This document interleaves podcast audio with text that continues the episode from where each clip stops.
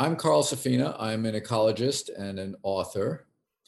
And my vision of the world is of a beautiful living planet where every living thing has the room it's supposed to have.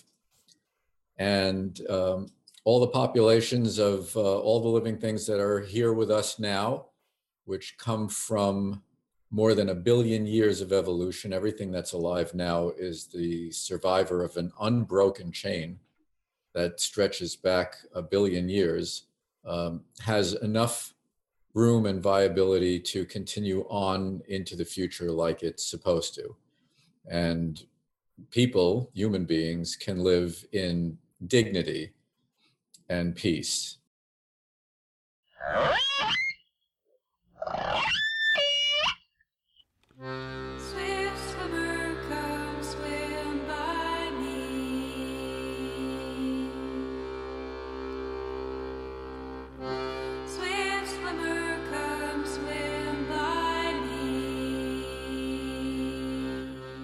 Hi, I'm Mark Leiren-Young. Thanks for joining me for Skaana, a podcast about orcas, oceans, and the environment for fans of fact based reality and reality based facts. Carl Safina is an ecologist, author, and icon. He's one of the world's essential voices on animal culture and animal rights. He's also a wonderful storyteller. He's been on my wish list as a guest for this show since we launched. And when he released his book, Becoming Wild, how animal cultures raise families, create beauty, and achieve peace, I had to talk to him about sperm whale culture. As always, Skaana is brought to you by our pod at patreon.com. So if you like what we're up to, please help us share more stories in 2021 by joining our pod and sponsoring us at patreon.com. You can also visit our site, skaana.org, where you can make one time donations via Ko-fi. Also, please subscribe, or you can help us out by buying my books about orcas. Find out more about my whale books and ebooks and audio versions at orcaseverywhere.com. You can also buy my books that aren't about orcas. That's fine too. They are all for sale wherever you buy books. We're also doing a new podcast, Orca Bites, where we feature shorter, bite sized pieces about orcas, oceans, ecoethics, and the environment from guests like Wade Davis, David Suzuki, Alexandra Morton, Joel Bakan, and Carl Safina. And now, here's Carl Safina on animal culture, sperm whale society, and cetacean communication.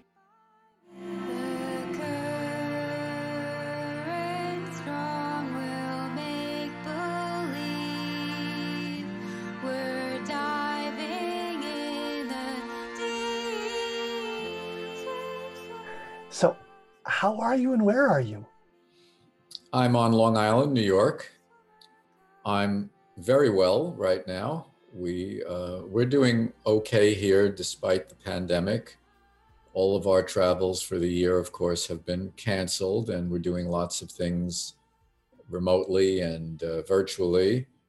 But we're okay with that right now. We've managed to stay healthy, and um, we uh, we're managing to work. You know, if if you write staying home is not necessarily a bad thing. Luckily, I was at the end of a book project that required a lot of traveling, but I had already done all the traveling and and in fact all the writing when everything started to close down.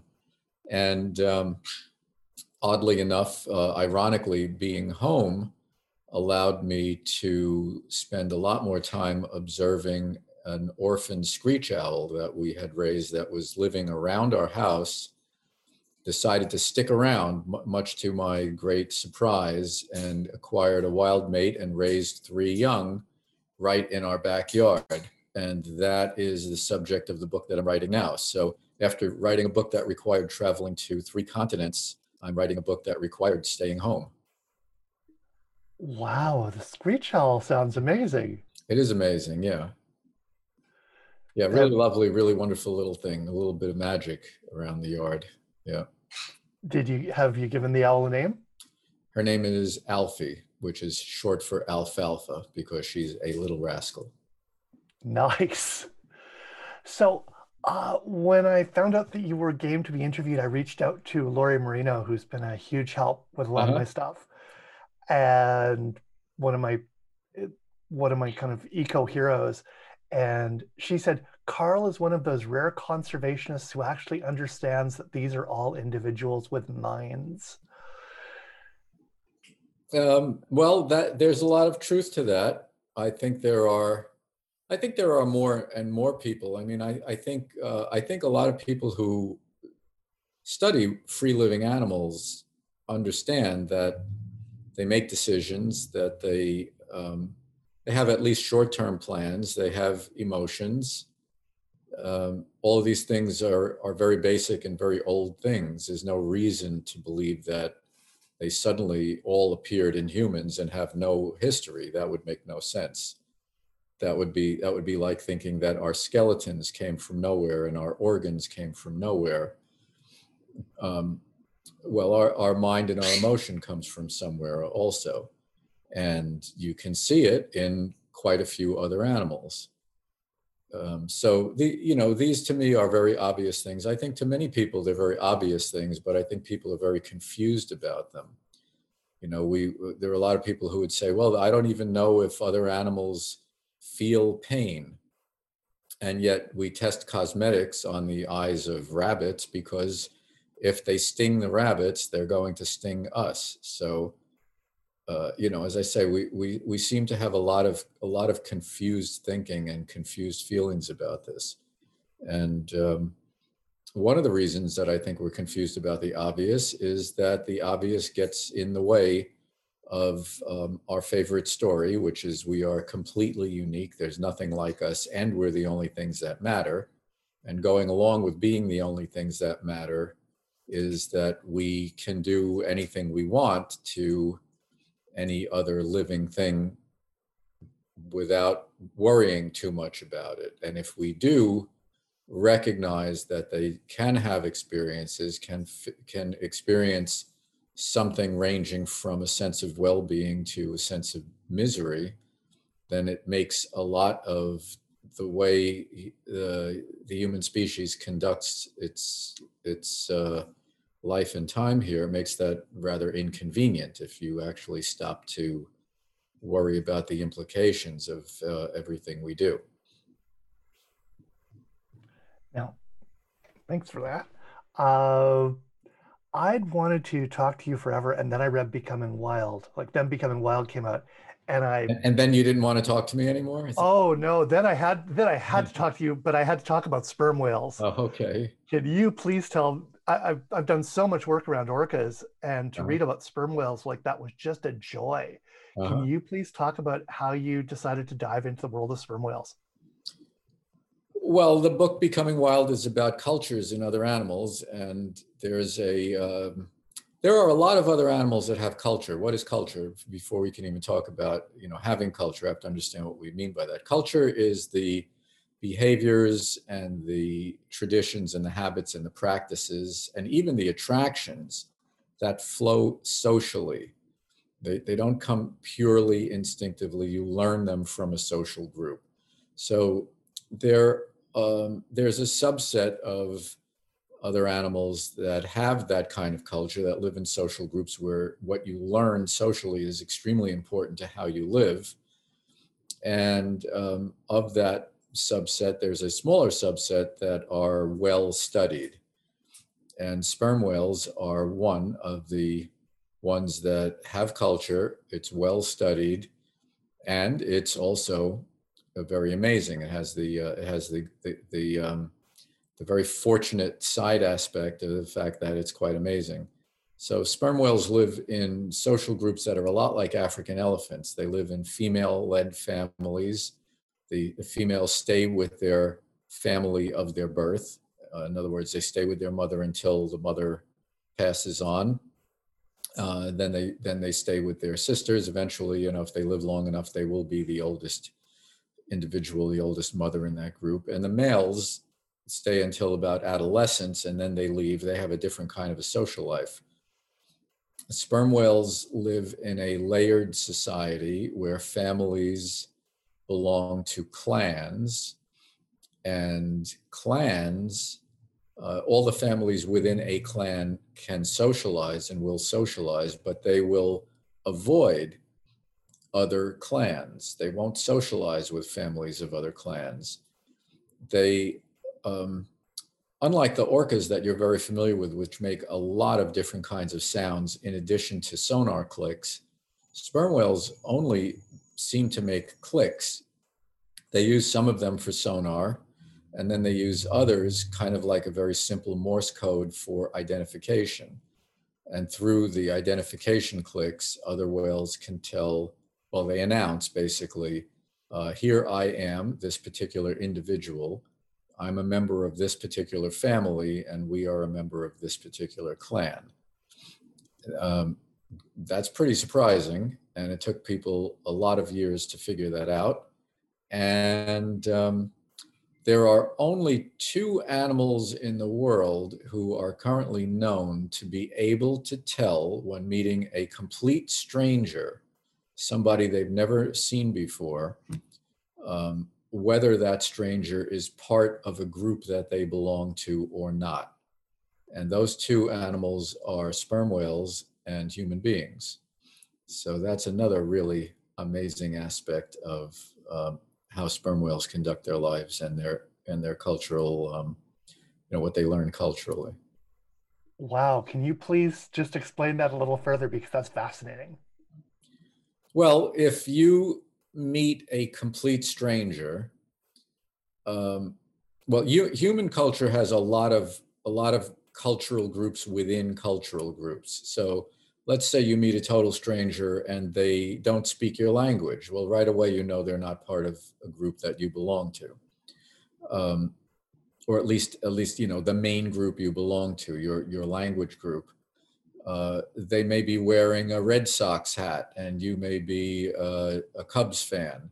You'll, you'll know that they're not a group that you belong to. They may be wearing a religious insignia that, that signifies that they are from the group you're in or or a different religion. And the main thing that culture seems to do, well, culture answers the question, how do we live here?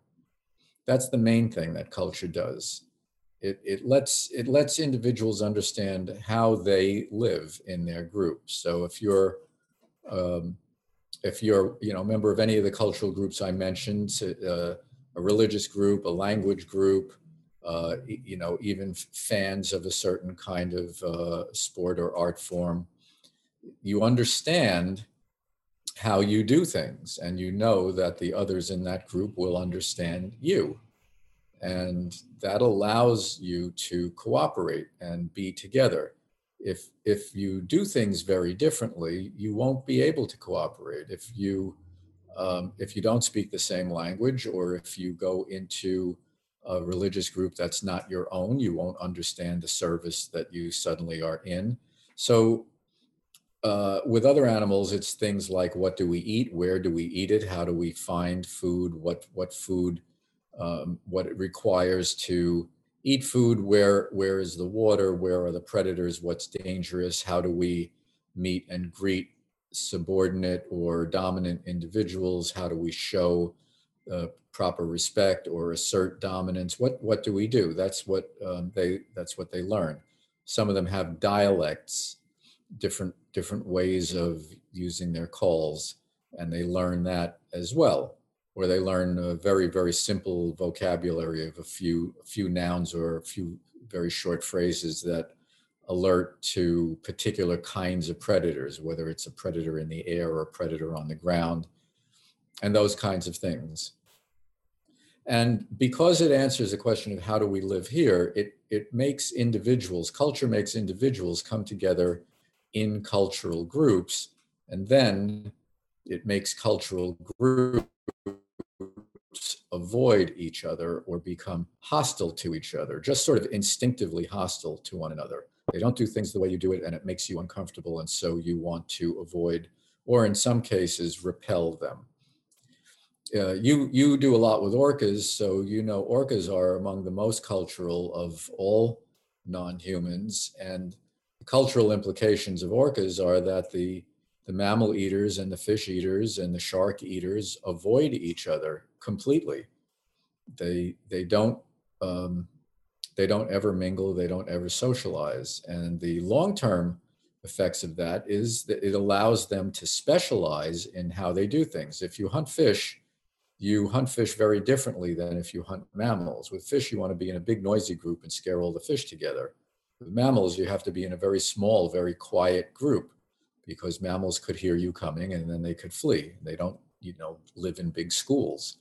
So um, humans, unfortunately, uh, we we think of culture as things like you know the arts or fashion or music, and we think of the uh, the product of culture without ever asking what is culture and why do humans have the capacity for culture and what are the implications of that. And and one of the big implications of that is as i'm saying it makes individuals come together into cultural groups but then it makes cultural groups avoid or repel each other. And and this sort of instinctive very basic very um, animal thing that that is the reason we have culture is the basis of most of the cultural problems that we have now and why people can't simply accept other cultures live and let live get along together ignore people that um, don't th- do things your way. Why it is that we have these constant problems constantly causing friction frequently turning violent that we learn generation after generation to perpetuate. Um, and that learning is cultural. As the song says, you have to be taught to hate and fear. But once you're taught who is in your group, it's unfortunately kind of instinctive to mistrust and feel hostile to those that are outside your group. Sorry, and how do sperm whale cultures interact? Well, as I say, that you know they identify what clan they're in, and if if uh, other families are in the same clan, they will mix and mingle and socialize. And if they're not in the same clan, they will turn away from each other and not mix. Can you talk a little bit? Of, you just raised dialects, and I'm always fascinated by the distinction between dialects and languages. And do you feel sperm whales have a language with their codas, with their clicks? Well, um, with all these things, it's very important to first define what you mean by that word, because words are labels we slap on different concepts, and some some words mean very different things. You know, they have a variety of meanings. So, language is usually a system of communication that has grammar and syntax. It, it, there, you know, different things are different parts of speech, and the positioning of words can change their meaning in a sentence. There doesn't seem to be language, which humans have language clearly. There doesn't seem to be language among other uh, other animals, but um, I would say that we don't understand a lot about the communication systems of dolphins. Dolphins includes, um, you know, orcas and all of the things we think of as dolphins they seem to be able to get some very detailed information across to one another in ways we don't understand. And there might be a modality we haven't detected yet, just like we didn't know about sonar until about the 1960s or at least the 50s. Um, however, even even though I would say we don't seem to see language, or we see only the incredibly simplest language with with a vocabulary of maybe 10 words in some other animals, like some monkeys. Um, there is a tremendous amount of communication in the non human world. And that communication extends very, very far down. Now, communication means you have a sender and a receiver. The, the sender is sending information that the receiver receives appropriately and understands the content of the information. In order to communicate, you don't even have to be alive. Computers communicate all the time.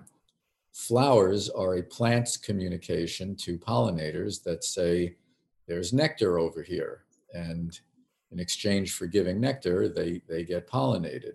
But that is communication. The, the flower, in a sense, has to tangle up the nervous system of an animal to, to get the job done. It, it's, you know, it's a highly sophisticated thing, but, and it's, and it's communication, but I, I would, I would say it's not language And it doesn't seem like sperm whales really have language. It seems like they have um, some codes that mainly stand for identities individual identity family identity and group identity that's that's the way i understand it. That's the way it seems to me. Can you explain the concept of codas? Because those sounded fascinating. Codas are like little short morse codes. They are a, a, a patterned series of clicks you know a few fast ones a few slow ones spaces here and there. Um, but they're short and they don't they don't seem to say a lot. It's not like with Morse code, you know, every every Morse code signal stands for a letter in the alphabet, and then you you create sentences that way. The, the whales seem to be able to say only, "I'm this individual from this family in this clan," but it does get a lot more complicated because the clans don't just have one coda that says this is this clan they have a lot of different codas, and many clans use the same codas, but the coda ident- the clan identity comes across in which codas are used most frequently. It's kind of mind-boggling. It, it took me a long time, uh, a, well, a lot of explaining to me by the scientist that was studying this, Shane Gero, before I kind of wrapped my mind around what he was saying. Where I was in the in the Caribbean, it was a very simple system where if if you heard a series of codas and there was one particular coda in there, that coda said this clan. The other clan did not make that coda ever. But in the Pacific, it's more complicated than that. So that raises the possibility that it's a lot more information rich than we currently understand. What we currently understand is pretty simple, but there's a lot of other coda making that goes into it, and we don't understand. Well, the scientists don't understand exactly why. And I, I would say in um, with orcas, it's it's it's kind of the same thing.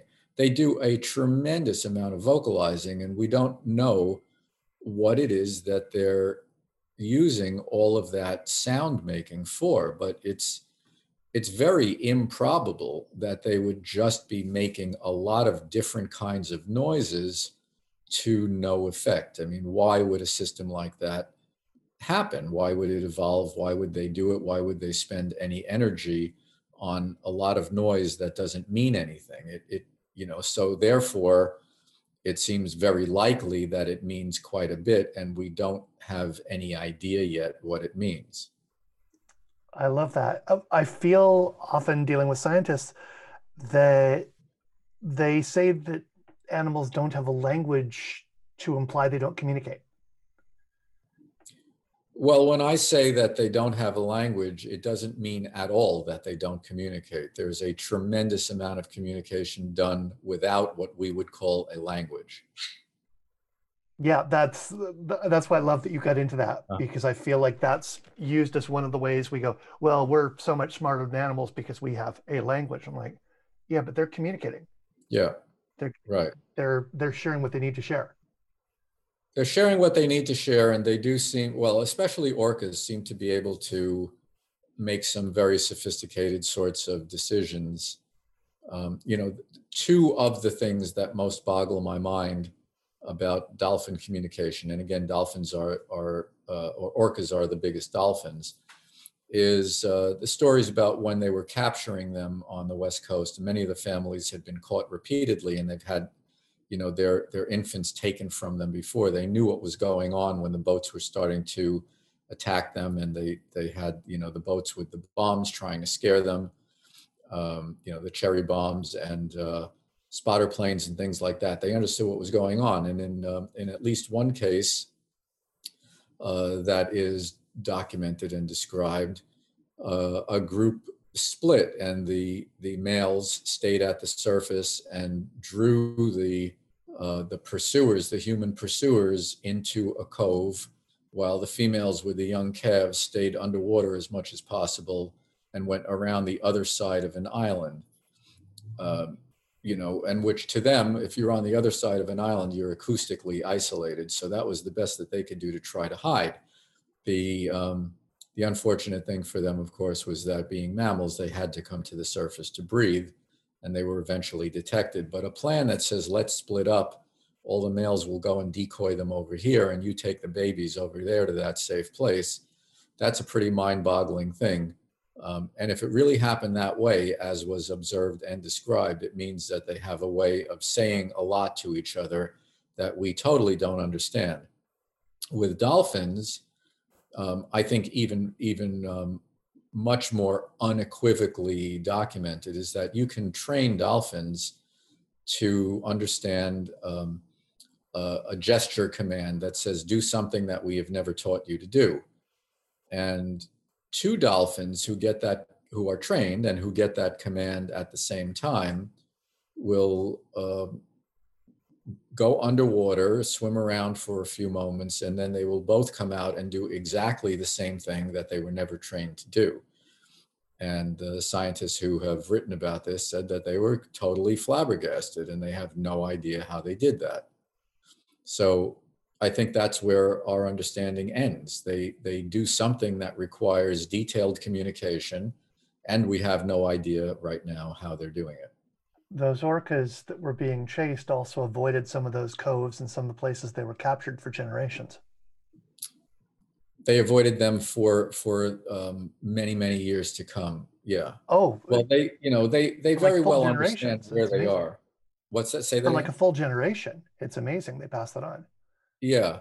Um, kind of similarly, um, with wolves and ravens they quickly came to avoid carcasses that had been visited by humans because usually humans poisoned those carcasses.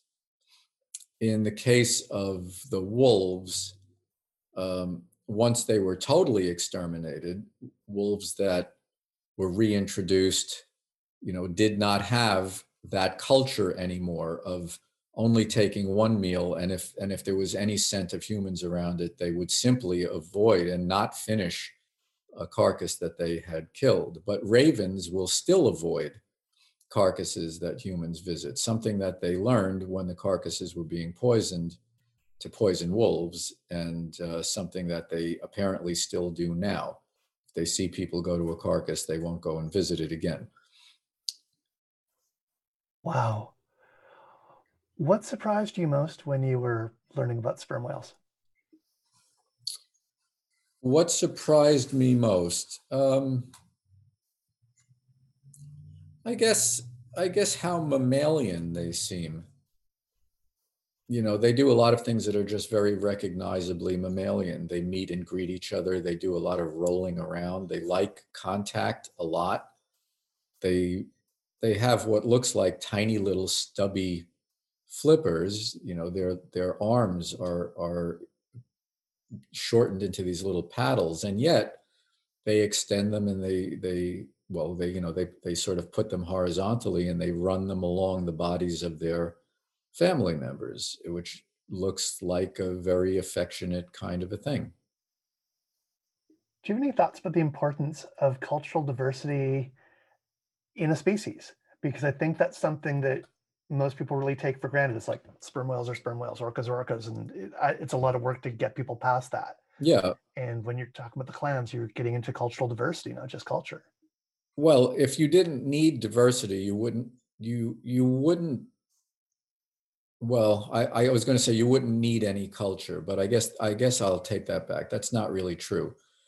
But because there are different ways of living, in different places, or sometimes different ways in the same place, cultural diversity arises. It's this is how our group does this. This is how our group does things. This is how we travel. This is how we hunt. This is where we go. Um, for for quite a lot of other animals, it's uh, some very practical things like this is our summer range and uh, when it starts to cool down, this is where we go into the lowlands for the winter. And if you don't know those migration routes, you will die. There have been reintroduction attempts for things like bighorn sheep, where they put them in some very nice summer pasture up at 7,000 feet somewhere uh, because the local population was exterminated by human pressure. And then autumn comes and they don't know where to go. There's no one to follow. There's no culture of where you go in the winter. And so the mortality rates are vastly higher for several generations than they would normally be because animals are stuck in winter storms and starving. And normally that would not happen.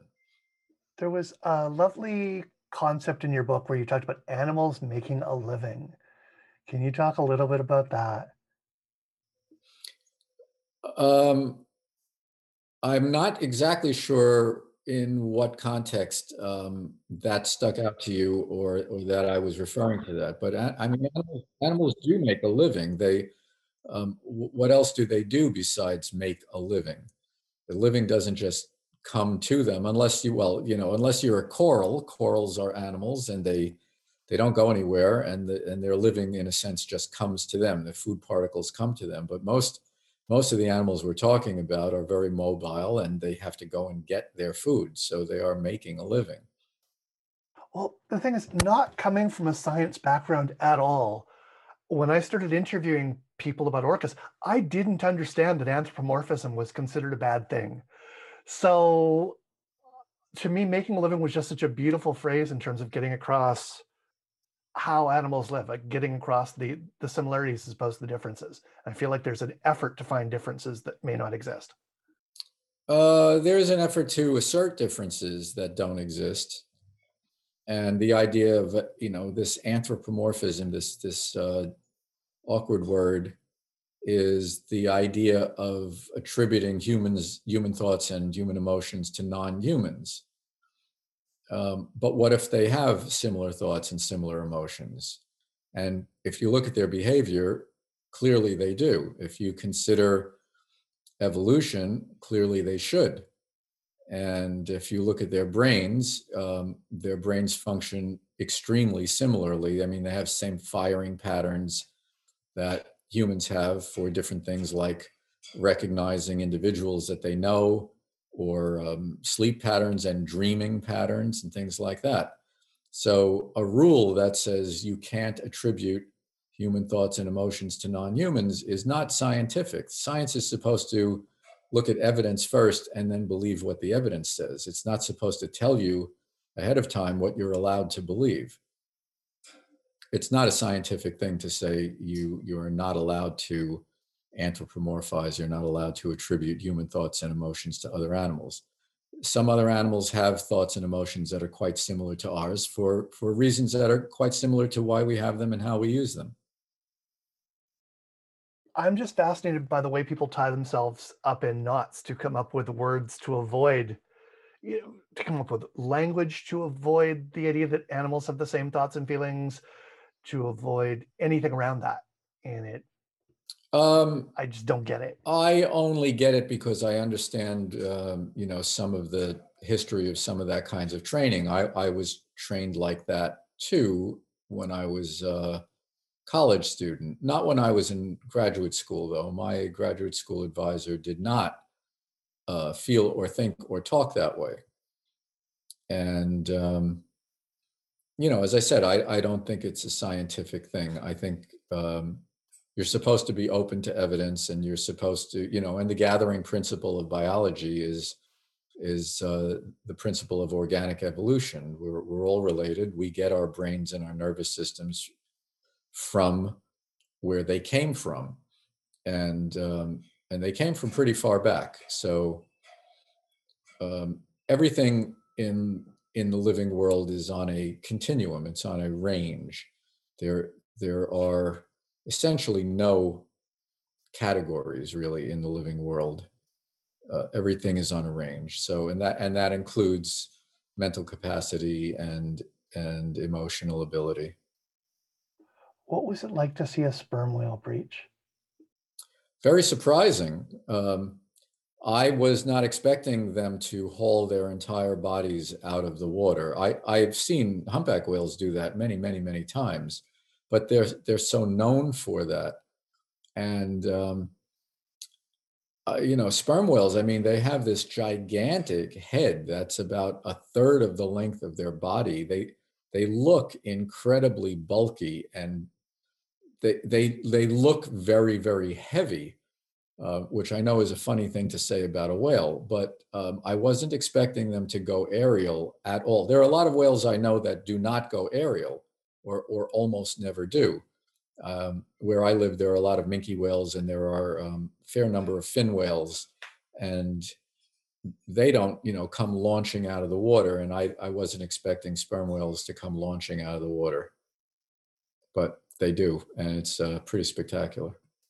Yeah, you got into the brutal way that whales are named. What are your least favorite whale names?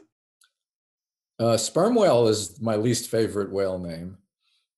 Um, and uh, you know, right right whale is the most brutal name because it's it it meant that they were the right whale to kill. You know, uh, and as I said in the book, you know, it would be nice if there was a whale that was named the Let It Be whale instead of the right whale to kill. But that's pretty grim reminder, um, and not not a good name for a species. It's just a name that whalers gave them.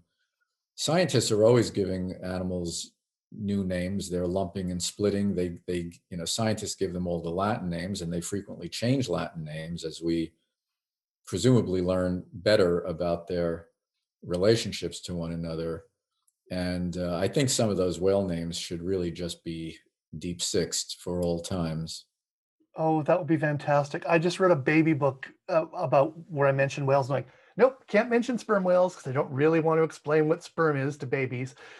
Well, uh, that's just a name. I mean, I I I grew up knowing that name, not not understanding, you know, at all what the idea behind that was. The uh, the the absurd idea behind it was that the oil in their head, the consistency of the oil in their head, reminded the seamen of semen. Uh, even though it was very clear that they had a lot of females on their hands there, but um, uh, it's a very dopey name there are, uh, in other languages, the name for sperm whale, cachalot or cachola, re- refers to their head. It's basically big-headed whale. That would be um, that would be a start anyway. Big-headed whale would work. Yeah, sperm whales, right whales, and false killers. I think are probably my least. Yeah, false anything is uh, is very unfortunate, right?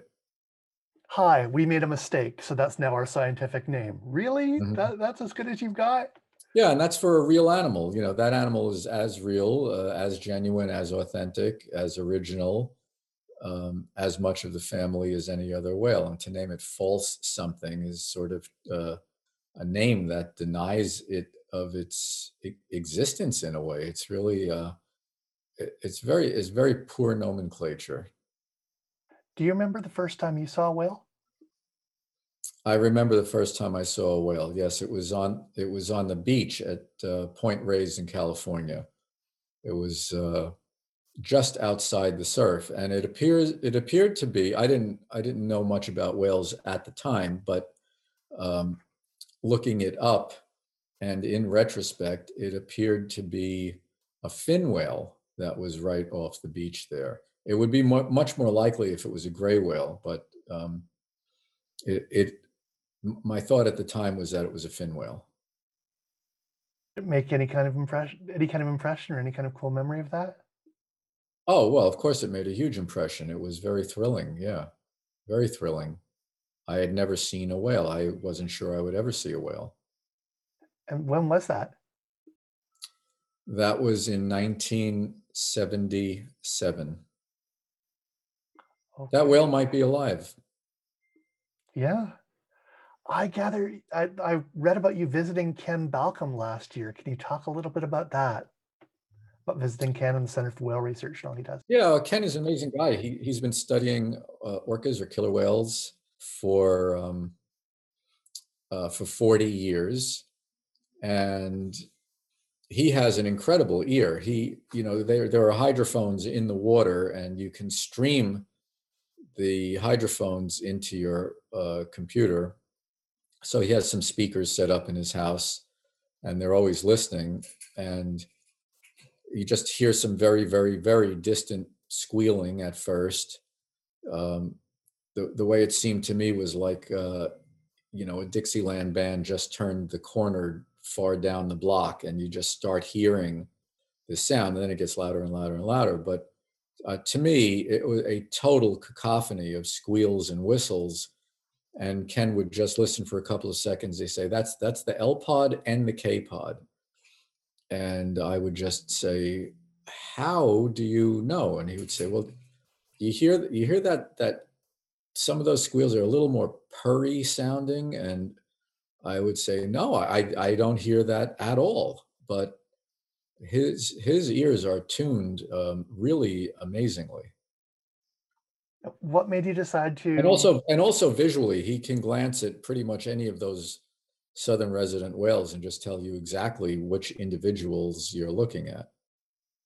What made you decide to come out and hang with ken and visit the whales well you're a surprising one to ask that question you should know very well they're uh, absolutely fantastic, fascinating, awesome, uh, and super, super interesting because they're incredibly intelligent. They do they do amazing things, and they have culture. Can you? I, I know you've talked a little bit about this or written a little bit about this. Can you talk about some of the things that stood out for you that orcas have done that seem impossible or tough to explain? Because every single person I've ever interviewed who studied orcas has an imp- at least one impossible story I've got a handful. Alexandra Morton has a ton. Ken has a ton. Mm-hmm.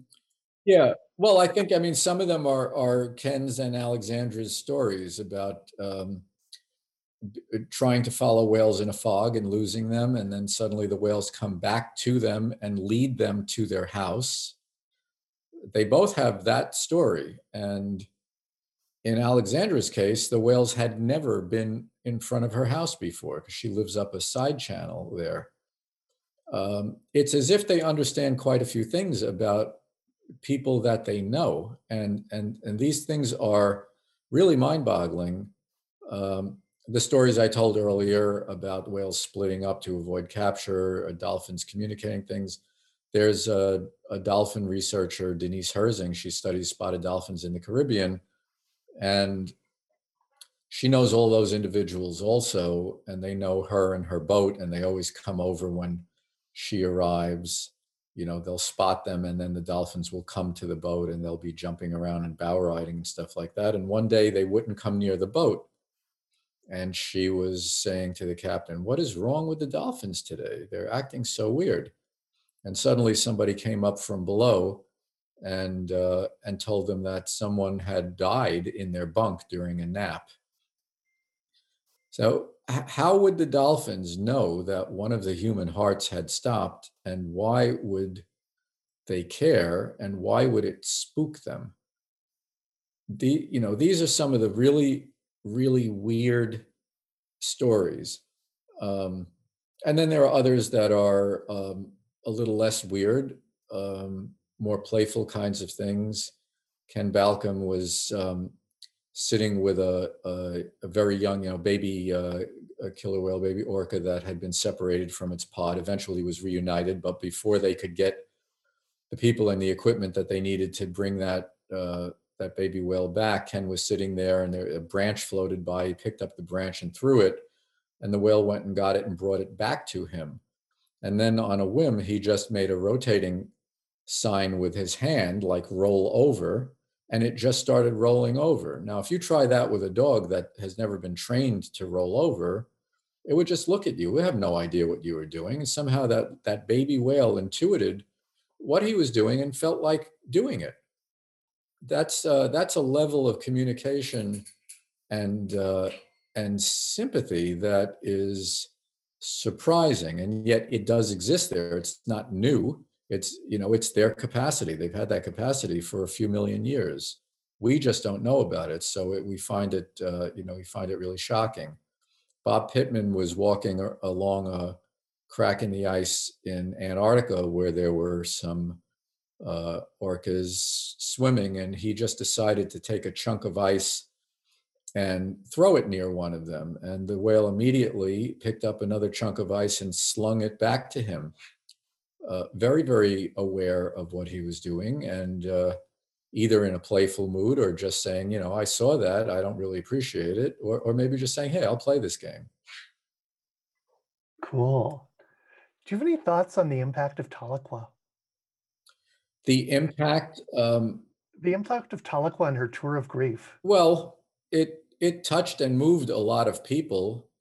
I I don't I don't see that it has moved the needle yet anyway on what we would need to do to reopen room in the world for those whales that are uh, in such dire shape that that that whole group appears to be doomed at you know the current trend. We need to let them turn that trend around. We don't seem to be changing much but an awful awful lot of people got the message that um, that whale was doing something at the very least very devoted to the idea of keeping her baby alive um, more likely understanding that the baby was not alive and being unwilling to let it go in her her kind of grief. And I, I, I really i was taken with the language in the new york times which printed one of maybe only two um, essentially obituaries for non-humans that i that i'm aware that they ever printed um, where it said that um, it, it, it, seemed like more than a tour of grief. It, it seemed like an accusation. And, um, you know, I took that to heart. I think it's a it's a very apt accusation because it's it's because of humans that those babies are not surviving. Yeah, Ken talked a lot about Tahlequah sending us a message. Yeah, well, there's a there's a you know the question is they are you know can we understand what they're communicating to us? Are we smart enough to get it? Do you have any thoughts on personhood as a way to protect species, orcas or other species?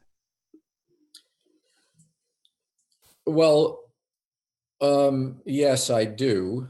And I would say that personhood is irrelevant to protecting the ability of other species to exist in the world for the following reason. Personhood is a, a legal concept that has to do only with ownership. That's one of the reasons that people object to the idea of personhood for non humans is that they don't understand what's being discussed. They think it means that, you know, we're going to recognize a chimpanzee as a human being because humans are persons. And they say well a chimpanzee is not a not a human. So why would we say it's a person? And we have a big problem because if we treat it like a person what would we do? Open the cages and let chimpanzees loose on the sidewalk? Well that wouldn't work um, it wouldn't work for them at all they would die it wouldn't work for us what is the point of this well, I, I will tell you what the point is. And I think personhood is a very unfortunate concept because it communicates so badly because the word has so much baggage. But in law, the only living thing that cannot legally be owned in the United States and in most of the world now is a human being and they can't be owned because they are legal persons. So, to, the idea of extending personhood to something like a chimpanzee is to say, you can't own this chimpanzee. And we want to come forward and act in its behalf in the way that you would act in the behalf of a, human being who, for some reason, can't stick up for their own interests. Maybe they're um, disabled, mentally retarded, uh, they have dementia or something like that. Um, they may need caretakers, but but that kind of care and representation is based on the fact that no one can own them. So if you can't own an orca, that means you can't have orcas in captivity, which would be very good for orcas. But it has no implication for the wild orcas. It doesn't mean if you if you said they're persons, they cannot be owned, that you could treat them as badly as we treat other persons by denying them what they need to live and thrive. It doesn't mean that you're going to make sure that they have enough to eat or that their water will be clean. We don't even do that for people. There are loads of people, including in the United States, who don't have good food, don't have safe water, don't live in clean communities where they're not getting sick because of pollution and toxic chemicals. We, even for human beings, personhood is not a ticket out of a miserable existence. And for wild species, it really becomes irrelevant because legally, the only thing it, it implies is you can't own them. So we need a much better concept about their right to exist and thrive. The, the, the closest we come is that in the United States, we have the Endangered Species Act, which basically says that every species has the um, the legal right not to be driven extinct, and and we will take measures to make sure. The law requires taking measures to make sure that they don't go extinct. But the main problem with the Endangered Species Act, other than that a lot of people find it too inconvenient, the main legal problem with the with the uh, you know the structure of that law is that it sets a floor, and the floor is zero. Anything above zero is basically okay, and that is a guarantee that you will be losing species. Um, the Clean Water Act, for instance, sets an aspirational goal it says that all waters of the United States must be swimmable and fishable.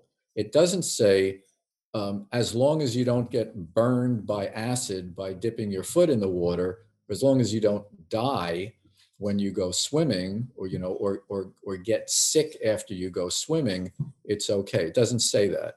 It it says swimmable and fishable. It has it aspires to health and vitality. The Endangered Species Act does not aspire to health and vitality. It aspires basically to the bare minimum that a species can continue to bump along and still exist.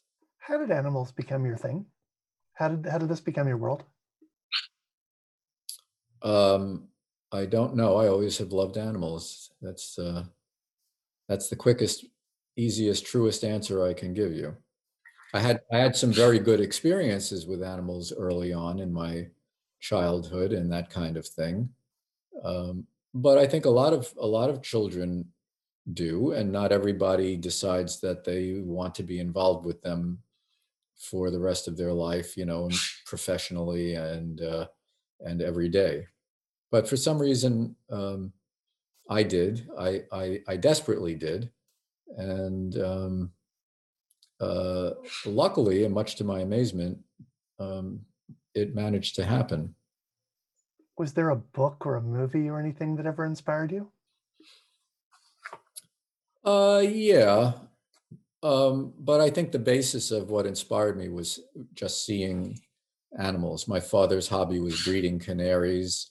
I raised pigeons from the time I was seven years old. We went to the zoo. We went to the aquarium. We went to the Museum of Natural History in New York City, where you know all the animals are dead and stuffed but in those dioramas that made me as a city kid glimpse what the the habitats of the world were like and the animals of the world were like and i just found them to be uh, literally totally amazing um, you know and i had some other experiences with animals at, at the zoo who were interactive and responsive to me and, uh, and, and animals that I had, my pigeons, pet rabbits, and things like that. Uh, there used to be a show on television with people tagging animals, but there, there, well, now there's a lot of things like that. But at the time when I was a kid, there was one show like that. I watched it every Sunday night. Uh, Mutual of Omaha's Wild Kingdom. Many people remember that. Always with a smile. Oh, totally remember that. Yeah. I used to watch going, he's sending Stan out to die again. Yeah. Yeah. And I, I wanted to be like those guys. And I, I was uh, pretty desperately sure that I would never be able to be anything like those guys because I didn't, I didn't know how anybody got into anything like that. And I didn't know anybody who did anything remotely close to it. And then in high school, somebody I knew in high school somehow found out about a guy who banded birds. And that was the first little brush I had with doing anything like research on wild animals. And I, you know, and I sort of took it from there with a lot of blund- a lot of blundering and a lot of accidental luck. Can you talk about the Safina Center and what you're up to with that and how that happened? Well, that's my little not-for-profit group that is um, dedicated to what we call uh, advancing the case for life on Earth. We we're a bunch of people who are science-oriented people, but um, everything we do is done creatively. So we're trying not to just inform people, but to affect people's emotions and let them understand things that you know what is at stake in these things that we care about and that we're working toward. Sounds like you have animals in the background that are trying to visit you right now. Yeah, well, in the room right now, there are three dogs and our rescued Manx parakeet here. Oh, wow. There was a beautiful, there's a beautiful quote that you've got on the webpage for the Safina Center. Facts alone can't save the world. Hearts can, hearts must. We're working to make sure that hearts do. Can you please talk just a little bit about the philosophy behind that? Because I'm so with you on that. Well, I think, you know, we see more and more that there's a lot of information out there and people are um, very able to ignore information and they act on emotions. So with we need to find a way for our information to affect people emotionally and for them to care about what is at stake. You can you can tell people a fact like elephants may go extinct and one person will say that's terrible we have to make sure that never happens and another person could, respond to the exact same fact by saying so what? I don't i don't rely on elephants for any part of my life. Elephants don't live in the whole western hemisphere. It's clear that people don't need elephants. It it's it you, it's your you know you you filter information through your values, and your values determine how you are going to react to that information. And I should ask you, since I started this off by mentioning Lori Marino, can you talk about your involvement with the Sanctuary Project? Oh, well, Lori asked me if I would be on the board of the, Sanct- the Whale Sanctuary Project, which is trying to find a place for the basically the retirement of cetaceans that have been in captivity, usually in, in captivity in some sort of entertainment or quasi-entertainment capacity, either um, a marine park like SeaWorld or something like that, and um, or uh, you know an aquarium or aquariums in different places. So we've been trying to find um, a site. It, it will never solve the problem overall, but it may provide some capacity for a few individuals. We, we have currently located a site that does look viable and working on that, which is a, a huge process because to, you know, basically find a bay that you can uh, essentially net off a big part of a bay and have that okay with local people and um, and and local government. That's that's turns out to be a very very tall order. And then figuring out how to fund that. Um, you know these these are expensive beings. They eat fish and uh, other things that cost a lot of money, and they live a long time. And what would you like people to be doing right now? If you could send a message out to the planet going, "Here's get your act together," what would you ask people to do? Um, well, caring would be a really a really good start, and caring actively. You, uh, you know, unfortunately, we we have a, a rather ponderous and unpleasant system where we put people in charge of making policies. Usually, those people are put in charge by people that are elected by people. And you have to take part in the election process and then that's just a tiny little first step. But if you really want to be somebody and have some influence, you have to let your voice and yourself be known, you know, repeatedly. And um, it's it's not a sexy or a fun thing to do to write letters or make phone calls or join activist groups and conservation groups and and work toward all of these things.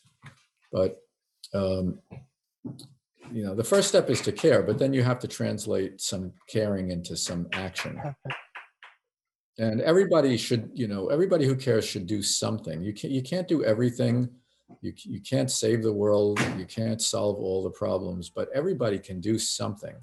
And that's what they should figure out what, what they want to do, you know, figure, figure out what, what suits you, what seems amenable to your personality or your budget or whatever it is. But um, everybody can do something.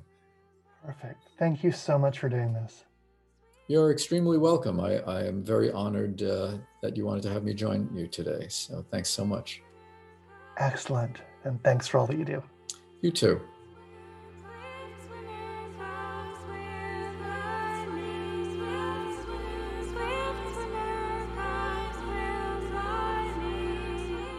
Thanks again for listening. Skaana is produced in Saanich, BC, traditional territories of the Saanich, Songhees, and Esquimalt peoples. If you like this podcast and want to help us share more stories about orcas, oceans, ethics, and the environment more often, please join our pod at patreon.com. If this podcast doesn't work for you, I'm Ira Glass, and this was This American Life. I'd like to thank all of our Patreon patrons, including Robert Anderson, Nancy Campbell, Darren Leiren-Young, Solomon Siegel, The Green Channel, where you can check out my movie, The Green Chain, and Yosef Wask. Feel free to join this list at patreon.com backslash skaana. You can also support us at skaana.org with one-time donations there through ko-fi.com. Skaana is also brought to you by Orca Publishing, publishers of my three books about whales for younger readers, Orcas of the Salish Sea and Big Whales Small World, both of which were selected by the Canadian Children's Book Centre for their list of 2020's best books for kids and teens, and Orcas Everywhere, winner of the City of Victoria's Children's Book Prize. Also, for grown-ups, check out my book, The Killer Whale Who Changed the World, available in print or audio or ebook. If you haven't already, please subscribe to the podcast and our newsletter so you don't miss upcoming episodes with guests like world-renowned primatologist and author Frans de Waal, Julia Barnes, the amazing young director of Sea of Life and the upcoming documentary Bright Green Lies, and you'll want to join us for a behind the scenes look at the upcoming Royal BC Museum exhibit, Orcas, Our Shared Future. Be sure to check out our show notes at skaana.org and our Skaana magazine on Medium. Follow us on social media and share the show with your friends. Share the show with your cats. You may be able to hear my cat in the background right now. That's Freya. She always has a lot to say. Heck, Share it with strangers too. Share it with their cats. And reviews on your favorite podcast provider are always appreciated. Skaana is produced by the always awesome Rain Banu. Our epic associate producer and audio engineer is Isabella Almashi.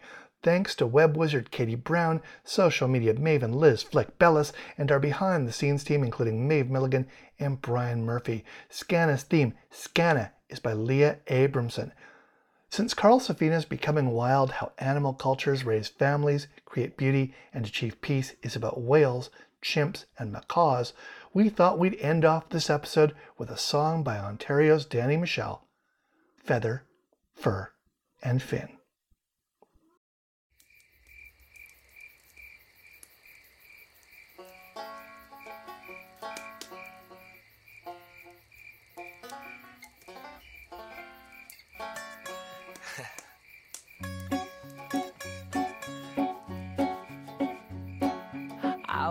To the country to escape the noise and lights. And I laid there in the pine cones all night.